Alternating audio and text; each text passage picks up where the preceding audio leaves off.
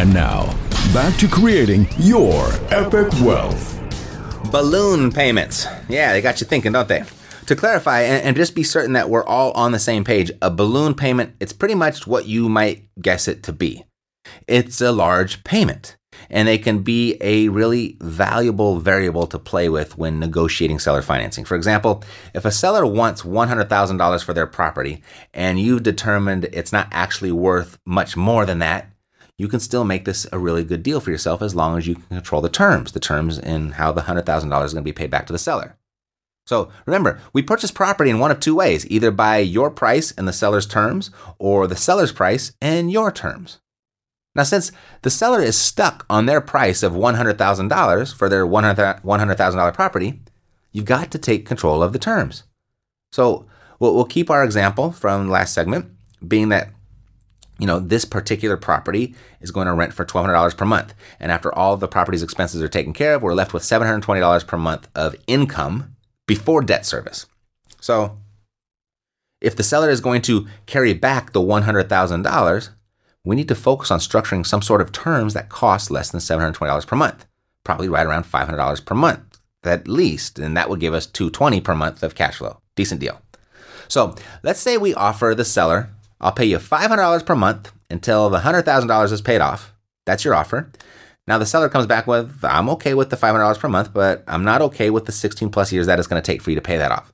So you propose, how about eight years? And I'll then give you the balance on day one of the ninth year. And that payment of the balance would be called, that would be called a balloon payment. Right. So now we've got our scenario in place. And the common question is what are you going to do in eight years when you still owe $50,000 on the property? That's the big fear. That's the big fear, this fear of having to come up with a check for $50,000, right? So let's walk through this. Um, first of all, when that day comes, and if you don't have the money to pay it off, you could just walk away. I mean, just default on the property, give it back to the seller, and walk. In most cases, that's going to be a non recourse loan, so just walk. You could do that. Now, I'm not saying do this. I'm not saying do it. In fact, I'm saying don't do it. But I bring it up just to point out that you're not going to die. You're not going to jail. And if you drew up your paperwork correctly, it won't even impact your credit score. Nothing is going to happen to you if you walk. It's a really crappy thing to do. I'd suggest you absolutely do not do this. But if you did, nothing's going to happen to you. The point being, don't be afraid. There's nothing to be afraid of of putting a balloon payment in your terms. Don't be scared. There's nothing to be scared of other than there would be a person walking the earth thinking you're a total douchebag. That'd be it. That would be the worst thing that would happen. All right. So, speaking of someone walking the earth, though, not thinking too much of you, that actually might not even be the case. In fact, I mean, the, the seller might even be better off for you walking away. I mean, here's what I mean that seller collected eight years of payments from you, and they, then they got their property back. Now they get to sell it all over again. In this event, after all is said and done, the seller will probably make more money because you walked away than if you hadn't. Why do you think banks lend money to buy real estate? because in most cases, they collect the 20% down payment, then monthly payments for a number of years, and should the borrower default, they foreclose and sell the property again, taking in another 20% down payment, and the monthly payments start all over again. And likely, the property is worth more than it was when they gave the loan on it originally. And they get to keep all of the new equity as well. Now, I'm going to repeat to you don't do this. It's not good business. It's not even business, it's just being a jerk. But again, keep all that in perspective that there's nothing to be afraid of. And you're not going to jail, you're not going to die, and it's unlikely it would even hit your credit score. All right? So now that we've established that, I just like to lay that groundwork. Like, there's nothing to be afraid of here. So let's, now that we've got that, let's move on. The most important thing here is make sure it actually works out to be a cash flowing deal for you. Don't take on a balloon payment deal just for the sake of it, just because I said so and just because the, the seller agreed to it. It still must be a deal. Okay? Don't disregard your normal property analysis. So that's the foundation for moving forward. Make sure it meets your minimum deal standards and, and that, and that there's nothing to be afraid of. Okay. Now, now that that's out of the way, here's what I see most people where I see them get stuck. Let's say they get this deal under contract, they're paying $500 per month, and all they can think about is having to write this big check in eight years when the balloon payment is due. So let's look at this. Your options on this one property, okay, on this one property, you could walk away, like we said, but don't do it, but you could. Okay. Two, second option, you could refinance the property with more conventional terms. And that could be a financial via a financial institution or it could be Uncle Ray Ray. Number three, you could sell the property. After all, you've paid down the note for eight years and likely experienced a little bit of appreciation along the way. There's probably a good chunk of equity in the property, and a quick sale to, to bail you out of the loan terms would likely be very easy. Number four, you could renegotiate the terms with the seller. You could ask for an extension of payments or an extension of the term. You, or you could negotiate the balloon payment itself. Maybe the seller, knowing that you can't make the entire balloon payment, will rather take a discounted payoff instead of taking the property back and selling it all over again. So the point here is with this one property, just the one property, you have options. And the worst case scenario is not going to kill you and it's not going to send you to jail. All right. So after hearing all of this, and maybe you're still a little nervous about this idea, here's where the possibilities really open up. Okay? Stop looking at these balloon payments as individual entities and look at your portfolio as a whole. I mean, is this really the only property you're going to purchase between now and when the balloon payment is due? Is this the only deal you're going to do in the next eight years? I hope not. No, you're going to keep your investing going. And with the more deals you have in your portfolio, the more options you're going to have to manage this and all of your balloon payments. Multiple balloon payments, multiple properties with balloon payments. Understand this. It's much easier to manage the debt on your portfolio than it is to find new deals to put in your portfolio. And here are some examples. Let's say you have 10 properties in your portfolio and a balloon payment is coming due. A balloon payment on one of those is coming due, and you have nine other properties to look at as a possible solution for your balloon payment. Could you refinance one of those deals? Could you sell one of those deals?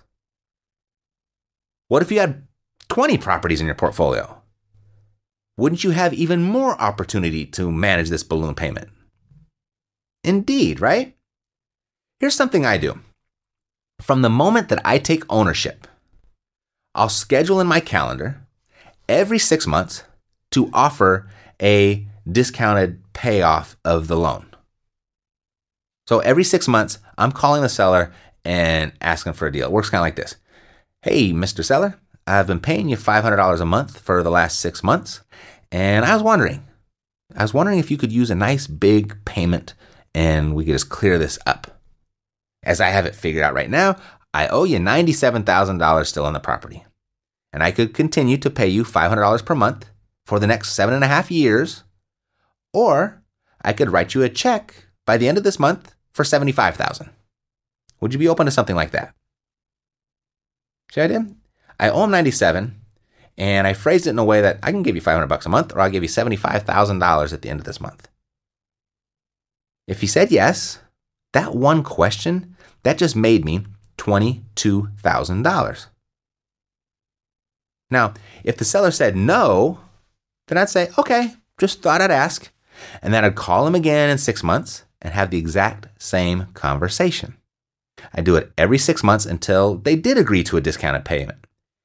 And they almost always do. You know, a lot of people, you know, it sounds good when they take in the deal. They might not need the money and they like the payments. So they'll accept the payments but at some point, maybe they do need the money. Things, people's lives change. Maybe he doesn't want to be bothered with trying to make sure that he receives his five hundred dollars every single month. Maybe it's kind of more of a nuisance than it is a, a, you know a convenience or a luxury, or if it's even contributing to his lifestyle at all. So yeah, seventy five grand. That's going to make a big difference right here at the end of the month. I'll take it. So I try to take care of this loan every six months, way before the balloon payment is ever due. If it's the, the balloon payment is due in eight years, I try and take care of it on month six and month 12 and month 18. So that's another way of getting rid of the balloon payment. Just flat out don't wait to do it. I've got some more creative ways to manage these balloon payments. And the next one, I think, is going to knock your socks off. So stay tuned. Real estate has produced more millionaires and billionaires than anything else. That's common knowledge. But why haven't you started? Why is real estate still an uncommon investment? Not enough time? Don't know how? Too much work? Regardless of your reason for not investing in real estate or not investing in real estate as much as you'd like, Cashflow Savvy has a solution. Take the first step and go to cashflowsavvy.com. Download our free investor package and get on track to becoming real estate's next millionaire. Cashflowsavvy.com. And now, back to creating your epic wealth. All right, during the break, I could hear the wheels spinning. You're probably wondering, what if I don't have the $75,000 to pay off the balloon payment? When I call the seller in that last example and I ask them if they'll take 75 grand by the end of the month. What if I don't have it? Well, silly, don't offer $75,000. Very simple. Offer what 60,000, offer 50,000, offer what you do have. See, the seller can't take the property back just for you asking. But what if I don't even have the 50,000? Great, no problem. That's what the rest of your portfolio is for to start moving debt around from property to property so you can clear one of your dud houses, get rid of it, dump it, and take the profits from that one and pay off the discounted offer on the better house. Okay, so how do you do that? Sounds good, right? How do you do that? All right, so this is the part that is going to blow your mind. And we're getting really creative, we're getting really advanced. So try and follow along. I'll, I'll, be as slow and as detailed and as careful as I possibly can with this description. This is called substitution of collateral. And it's a way that you can basically do your own cash out refinances on your properties. In the event, say, the bank won't approve a cash out refi on this particular property, or or maybe Aunt Millie, she's all tapped out, so that's not to work, or that's not to work. And so it works like this Within your seller financed paperwork, you include what's called a substitution of collateral clause.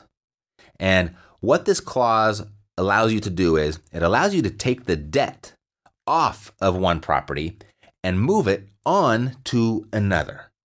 So, in this example, we're talking about when you place that call to the seller, you it's a hundred thousand dollar property, and after six months, I think it was six months was the example, you still have ninety seven thousand dollars of the loan to still to pay off, right? And you offer the seller seventy five thousand dollar discount of pay that he could have by the end of the month, and say the seller agreed to that. So now you got to come up with seventy five thousand dollars by the end of the month. So you look at the rest of your portfolio, and say you have a property. Uh, a more a more large a larger property that's got hundred thousand dollars of equity on it already. Okay, so you got 100 grand of equity on this property over here. And then over here, you have a second property. This would be a third property in this scenario, valued at $100,000, but it has a $75,000 mortgage on it. Okay? So, this is what happens. Per your substitution of collateral clause, you move that $75,000 mortgage from property number three over to your property number two with the $100,000 of equity, leaving you with that property number three free and clear. So you got that free and clear property number three at a hundred thousand bucks. That's what it's worth. So you sell it. Okay, you sell it. You and then you take the hundred thousand dollars and you pay off the discounted price that you negotiated with the seller of the original property, property number one. So you take the, the proceeds from number three to go pay off number one. And then you put that $25,000 in your pocket. And now you've, you've realized your $22,000 profit from that original property. Got it? Yeah, sounds great, but what if you don't have a portfolio to do this with? Exactly. That's why you keep buying. You see, you don't buy one property, get seller financing with a balloon payment due in eight years, and then just do nothing between now and when the balloon payment is due. No, you continue to do deals. And you're gonna you're gonna continue along the way to score these base hits, just like you did with this property and you're to score some home runs along the way as well. You just got to keep your business flowing. You got to keep doing deals because the more you do, the more options you create for yourself. See, these balloon payments, They're a wonderful thing as, as they are a, a negotiating tool that enables you to buy and control more property. Much more property than you would have been able to if you had just if you had not just used the balloon payment as a negotiating tool at all. Got it? So it's going to allow you to buy and control more property. So how, how are you doing with this? Are you what are you noticing? Are you a little confused? Sound like a lot of work? I know it's a little might be a little bit more difficult to follow along just in the audio format without seeing some visuals. But uh, you know, wh- what are you thinking? Sound like a lot of work? Yeah, it, it is. But but it's like anything else. It just takes some time to get it all dialed in. But nothing worthwhile happens overnight. No, it's a skill, and skills are developed through repetition. Just look at whatever it is that you're currently good at. Have you always been good at it? Or did it take time to get to the level of expertise that you're at now? Yeah, it took some time. This, just like that. Now, some people, they don't have the time to go learn a new skill. Or do they have the desire to learn a new skill? Or maybe they don't have the desire to do all the work that accompanies that skill. And when I'm thinking of you right now, I'm not totally sure which category it is that you fall into. And I'm not really sure why you tune into this show each week either. I mean, it, it could be because, you know, you're struggling to get passive income working within your investments. It could be because you have doubts about Wall Street. You know, is it really on the up and up? Is it a level playing field? Or you're thinking, are my current investments going to actually get me to where I want to go in the time I want to get there? Or maybe it's because you've given real estate a try, like you're a believer. I'm here preaching to the choir. You've given it a go for a while, but you just it's just moving a little bit slower than you'd like it to to work go. And, and quite frankly, maybe it's been a little bit more of a headache than you're expecting it to be. And you're just kind of wondering, is this ever going to ease up? Is it ever going to pick up?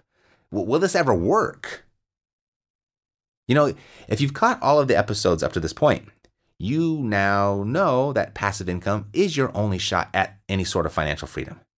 And you know that real estate is by far the most practical and dependable option for most people. And you now know that if you want to get to your financial freedom place faster than the traditional path we, we've all been told to follow, you have access to leverage that is unavailable to the average person in any other investment class the leveraging of other people's money and the leveraging of other people's expertise and effort. You see, that's the rocket fuel right there that's going to make it happen for you. And all the while, you're still in control. You're not just some passenger hoping that the driver is competent and knows where they're going. No, you're in control. The steering wheel, it's in your hands, and you get to take it wherever you want to go. And all that brings us to the question how do I do it? Right? Well, you can take all of the information that you've gained from this show, piece some of the stuff together, go do it yourself, work by trial and error, and just go slow. Nothing wrong with that. It's exactly how I did it. Or you can leverage an existing proven system and go fast. So you can go slow or you can go fast. What's it going to be? Your decision, slow or fast. If you want to go fast, go to cashflowsavvy.com and download our investor package. Go to cashflowsavvy.com, download our investor package, take a look, see if anything there resonates with you, and you can reach out to us if it does. Ball's in your court. And if you're an accredited investor and you want to play in a bigger sandbox, go to epicwealthfund.com. You can hop on our backs and go along for the ride. Go there, you can download the executive summary, see what that's all about, or do both. Evaluate and choose the best option for you. And together, we can build your epic wealth. If opening up your financial statement each month is about as exciting as watching paint dry, the Epic Wealth Fund may be the next investment opportunity for you. The Epic Wealth Fund invests in distressed real estate and shares the profits with its shareholders. If you're an accredited investor who has already enjoyed success elsewhere in their business or investing life, and you're seeking a broader exposure to real estate in your portfolio on a passive basis, the Epic Wealth Fund's executive summary is available for your review. Go to epicwealthfund.com to review the fund's executive summary. epicwealthfund.com. Real estate investments involve a high degree of risk. Residential income and returns may vary and are not guaranteed. Past performance is no indication of future performance. Nothing herein shall be construed as investment, tax, legal, or accounting advice. This podcast is a part of the C Suite Radio Network. For more top business podcasts, visit c-suiteradio.com.